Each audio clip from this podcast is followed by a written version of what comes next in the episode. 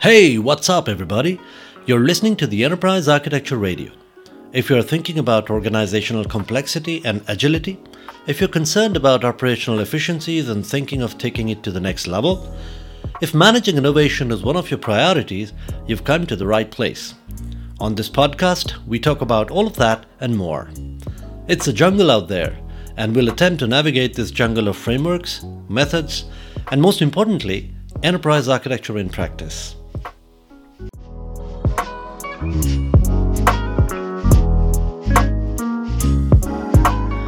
In the previous episode of Enterprise Architecture Radio, we talked about thinking in systems and then I drifted a little bit into philosophy.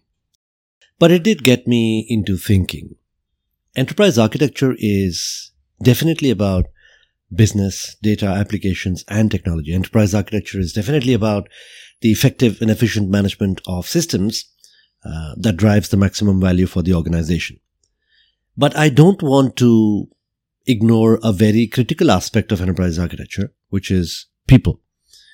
And I have covered this in one of my previous episodes, uh, where I've covered stakeholder management and, uh, and, and politics. But I wanted to give it a little bit of a twist this time, keeping in mind systems thinking.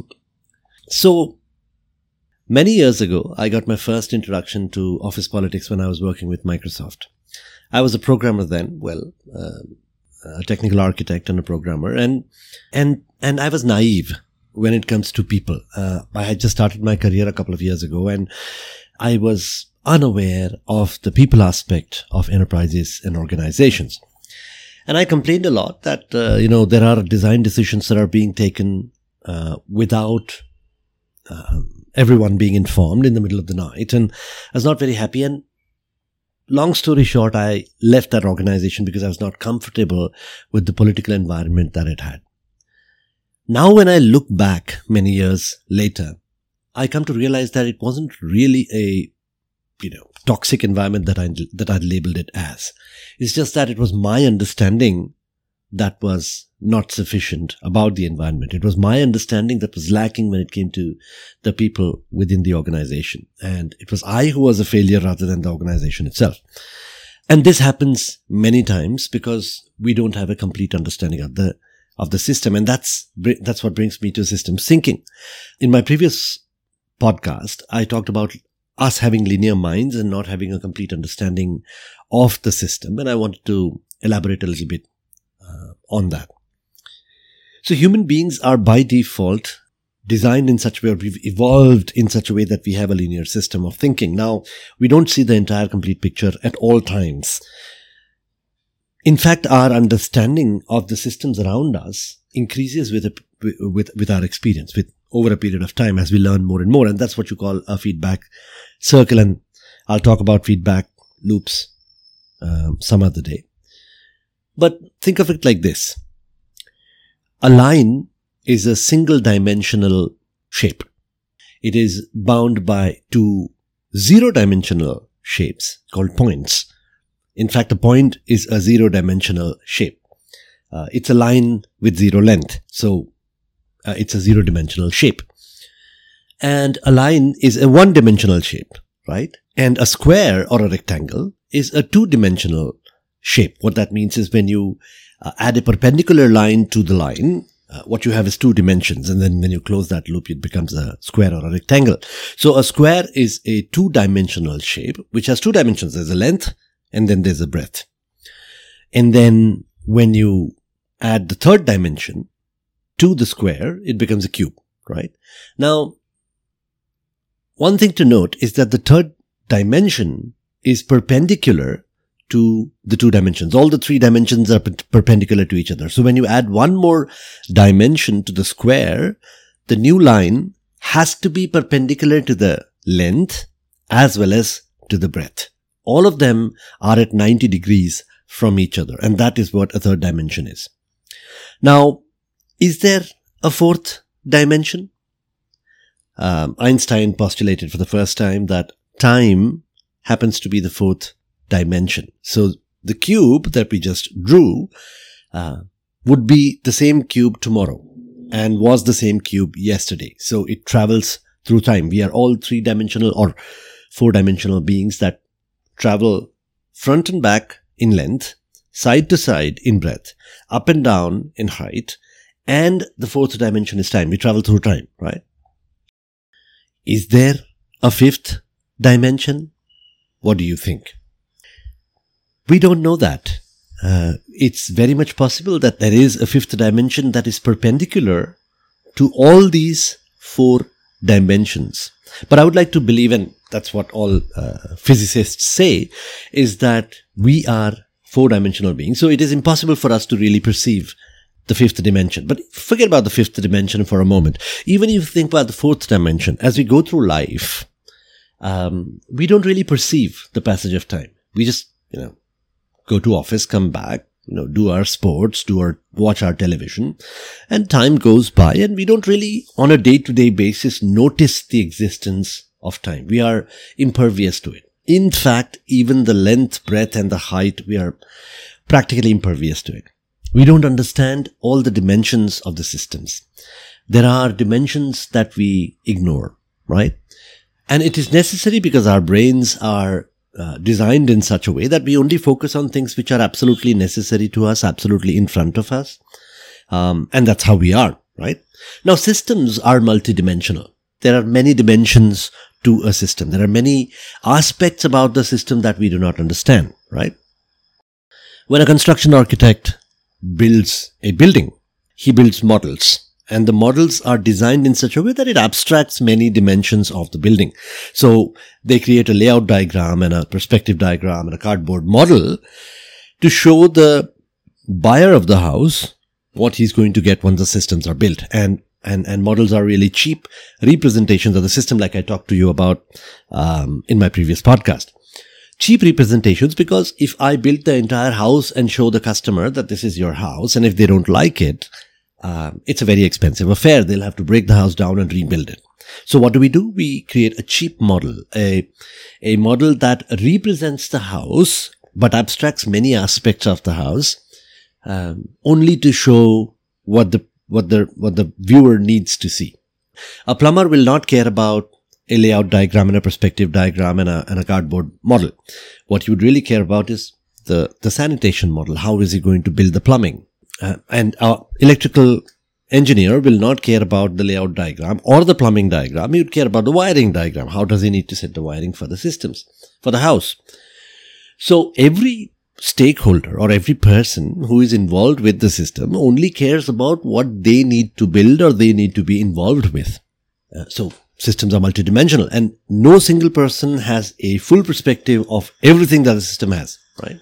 We only look at systems, uh, aspects of the system that we care about. And that's, that's why um, we can't see the whole system. And we don't need to, really. So what does, how does this knowledge help us? How does this knowledge help us that there are multiple dimensions of a system and that we can't see everything? It helps because it opens up our perspective. Uh, knowing that there are other dimensions that we are not able to see. There are other aspects of the system that we are not able to see helps us have a humility that there might be things that we don't understand yet. People are multidimensional. And this is what I talked about in the stakeholder management um, episode as well, that we mustn't assume that everybody that we know at work comes to work only for the benefit of the organization. Everybody has a personal aspect to them. You know, somebody plays sports, uh, somebody enjoys watching movies, somebody enjoys reading and everybody is a unique individual based on the kind of upbringing that they have, their childhood, their, uh, their ethnicity, etc., etc., right?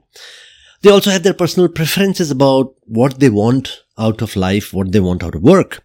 And when they come to work, they don't just come to work because they want to benefit the organization. They come to work for various reasons. Somebody comes to work because they want enjoy going on vacation. Somebody comes to work because they uh, they love what they're doing. Somebody comes to work because they want to grow the hierarchy.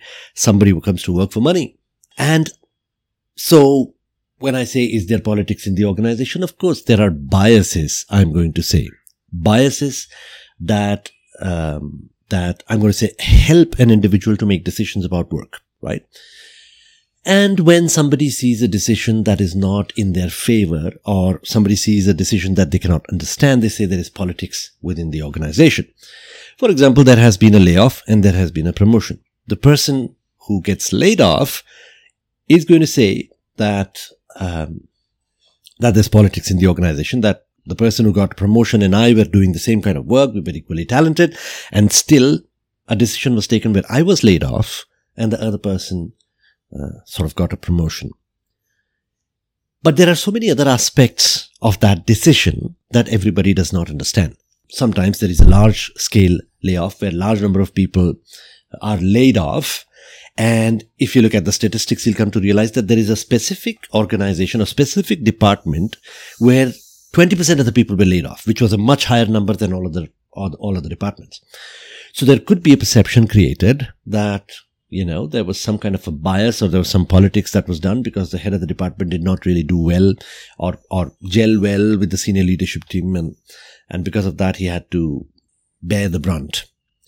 But it might very well be possible that this department was really not doing well. It was not meeting its numbers. And, um, and, and it was because of it, because of the head of the department's good relationship with the, the senior leaders that this decision was delayed by three years. Probably this decision was already taken three years ago and people would have laid off long back, but it was because of his good relationships with the leadership team that this decision was delayed.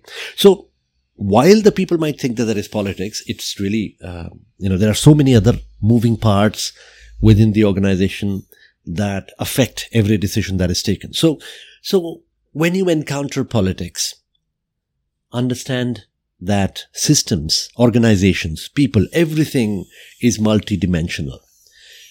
We may not understand the decision today, but there's a good chance that we may be able to understand it better. We might not agree with the decision for various reasons. We might not uh, have the complete information or because of which, and I'm not saying that the leadership team is always right, all right? There are times when they are wrong. There are times when, um, um, there are real biases right? But you also have to understand that people are multidimensional and the bias is every single human being that lives and breathes has biases. Some biases are good, some biases are bad. Some biases help us in taking good decisions, other biases help make our def- decisions wrong, which which may affect a number of people who may think there is politics. So I'm just giving you a different twist to office politics and um, and and the responsibilities that the leadership team has. One way of creating a perception that there is less politics in this organization is that the leaders uh, communicate with the people uh, within the organization. They talk about the reasoning behind the decisions. They uh, create an environment of transparency, which enables the people to understand the decisions, which essentially reduces the perception that there is politics within the organization. I hope you've enjoyed this podcast. Talk to me what do you think about this podcast? Talk to me on uh, LinkedIn. Talk talk to me on my Telegram group. Reach out to me. I am very easy to find. Uh, Enterprise Architecture Radio is on YouTube now. Uh, have fun. That's all I have for you today, folks. I hope you enjoyed the show. More about organizational agility, innovation, and enterprise architecture in the practical world, in the business, right here on the show. But before I end the show, I want you to help me out with this one little thing pause the show, and share this podcast via WhatsApp or text message with at least one person who might be interested in the show. It could be anyone your colleague, your boss, someone in your team. That's all I ask. Just one share with one message via text or WhatsApp or any social media of your choice. And it would go a long way in supporting this podcast and growing this listener base. Also, please don't forget to follow the podcast. That way, you'll get notified when we publish a new episode. If you want to find out more about us, you can find us at enterprisearchitectureradio.com. If you have ideas, thoughts, disagreements, please feel free to write to me directly. Uh, we also have a Telegram group if you would like to contribute to the EA discussions or what have you. Just search for Enterprise Architecture Radio on Telegram. Or the URL to join the group is https colon slash slash t.me slash enterprise architecture radio. While our contact details are there in the show notes, we are very easy to find. Just search for Enterprise Architecture Radio anywhere Twitter, LinkedIn, Facebook, Instagram, YouTube, even Discord. Once again, I hope you had fun And I'll see you in the next one.